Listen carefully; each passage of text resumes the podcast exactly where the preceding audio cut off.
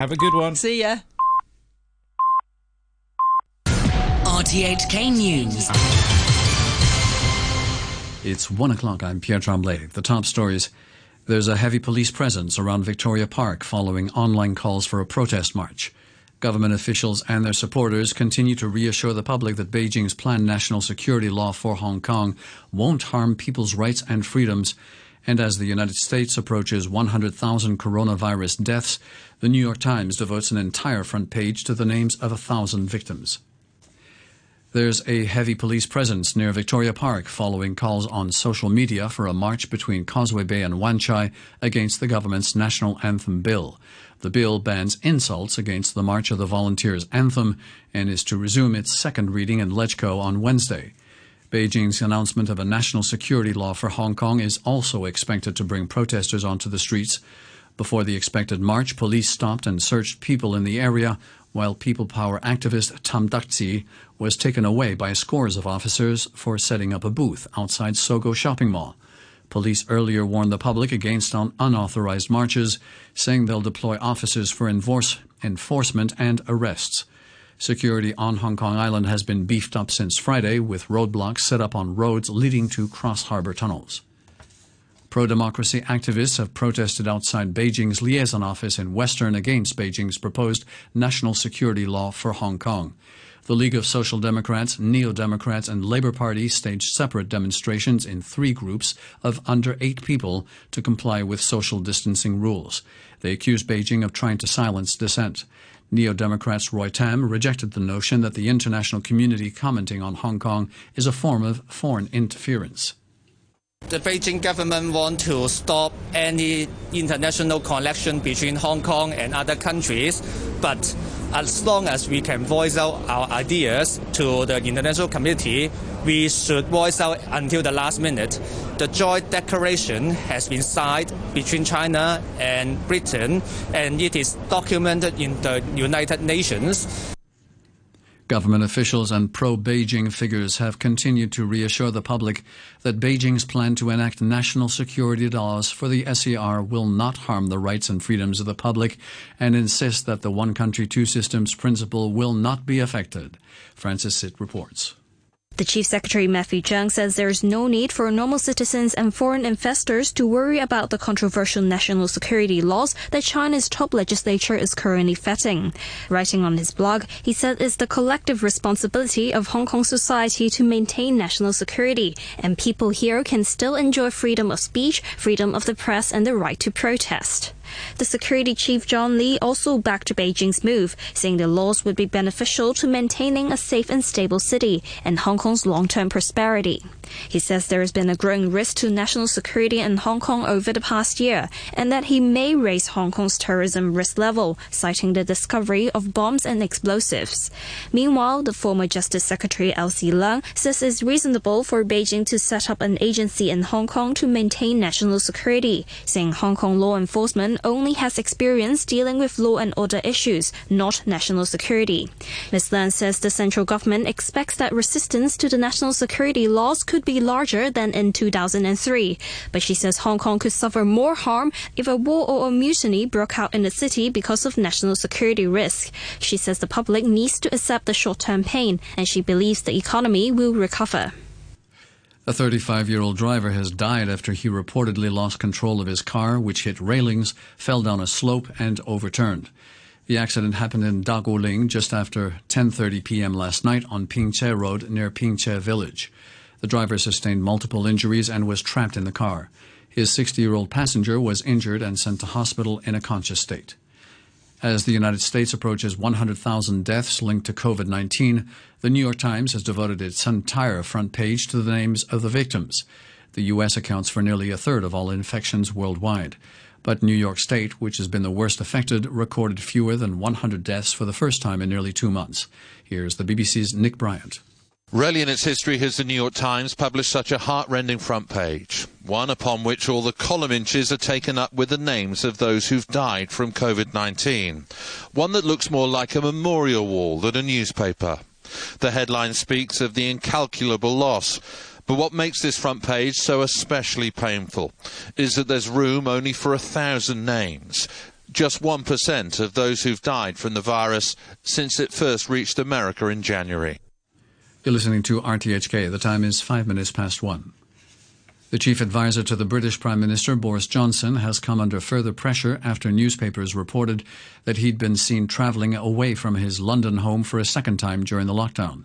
Dominic Cummings was already facing calls to resign after it was revealed that he drove hundreds of kilometres to be with family while exhibiting, exhibiting coronavirus symptoms.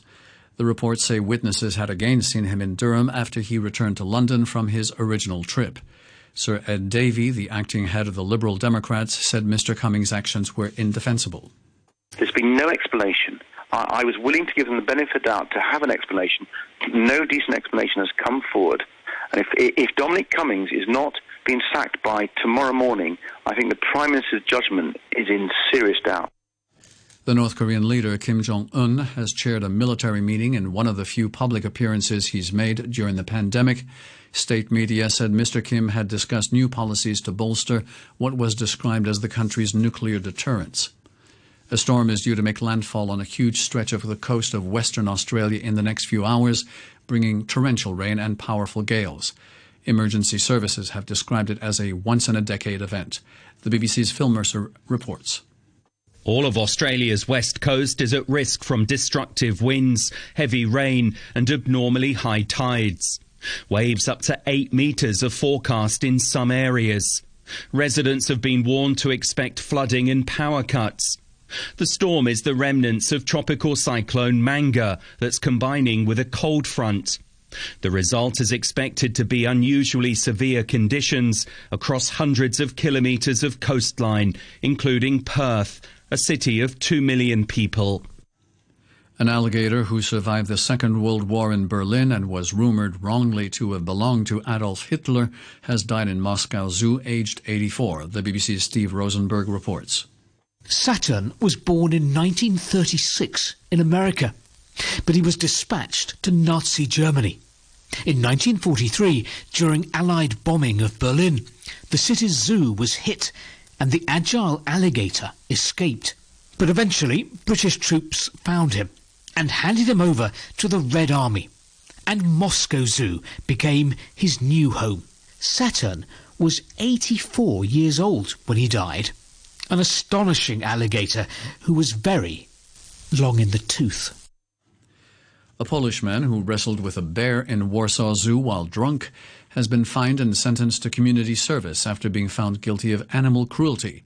In video footage posted on social media, the man can be seen climbing into an enclosure before seeing the creature lumbering towards him. He then struggles with her in the water inside the compound. The man was also charged with failing to wear a face mask in breach of Poland's coronavirus regulations. Sports. The English Premier League's plans to resume fixtures have taken another blow after two more people connected to clubs tested positive for the coronavirus, taking the total to eight. It's not clear whether the two are players or club staff. Testing has been taking place since training resumed on Tuesday. Some players, including Chelsea's French midfielder N'Golo Kante, have skipped training because of health concerns. The Premier League's chief executive, Richard Masters, has this message for the players. We've done everything we possibly can to make return to training as safe as possible for you and therefore for you and your family. We've put in place testing programs and all the different protocols in order to protect you and your livelihood and we think it's safe to return. The decision ultimately, we have to respect those players that take a decision not to return to training. That is their prerogative. The league still hopes to resume fixtures behind closed doors next month.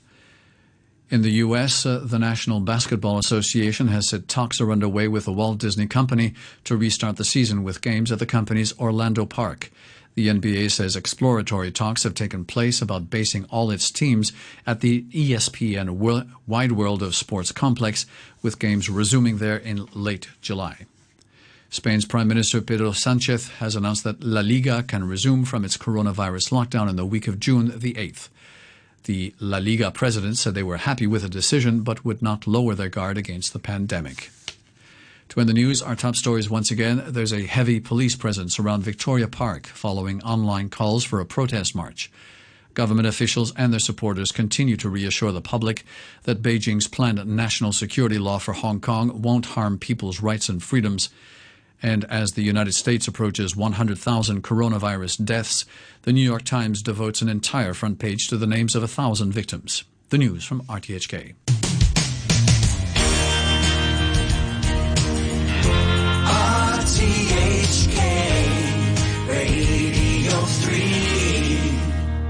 Ladies and gentlemen, This is a journey by DJ. A journey which along the way will bring to you new color, new dimension, new value, value, and a new experience.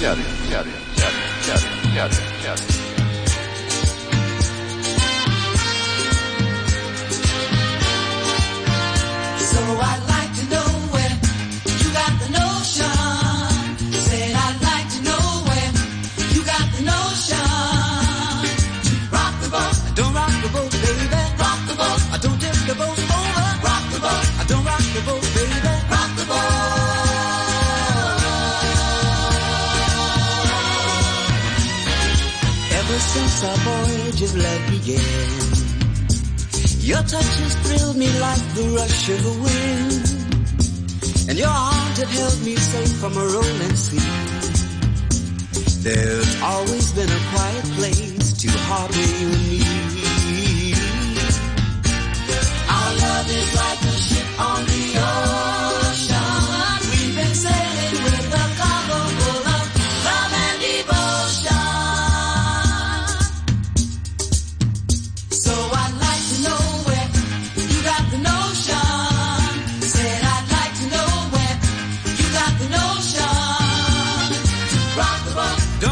Rock the boat, don't tip the boat over. Rock the boat, don't rock the boat, baby. Rock the boat.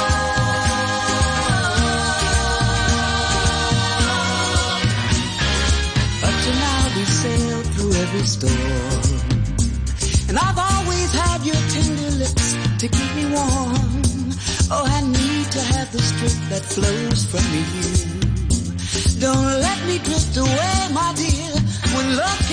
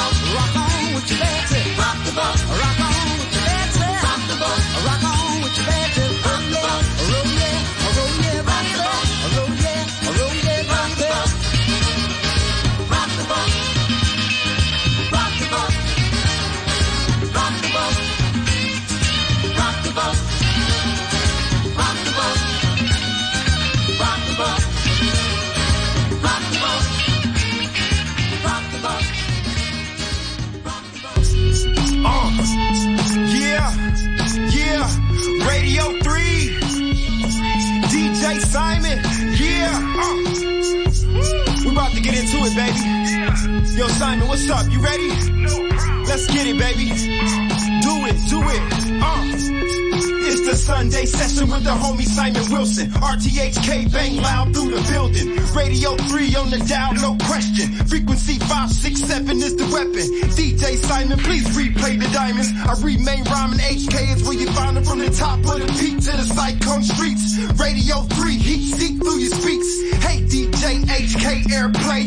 to 4 p.m. every Sunday. Hong Kong's finest. DJ Simon. Brought to you live from Detroit Diamond. RTHK.HK, yeah. Frequency 567 AM. Radio 3. DJ Simon. Top of Hong Kong Sundays where you find him, yeah. Welcome along to the Sunday afternoon session for the 24th of May 2020. I'm Simon Wilson, keeping you company all the way through until 4. We've got the usual mix of quirky stories, be checking out the birthday file, this day in history, and of course squeezing in as many of your requests as possible. RTHK.HK, yeah. frequency 567 AM. Radio 3, DJ Simon. Top of Hong Kong Sundays where you find him. Yeah. Now, before we get into it, on this programme back in December, I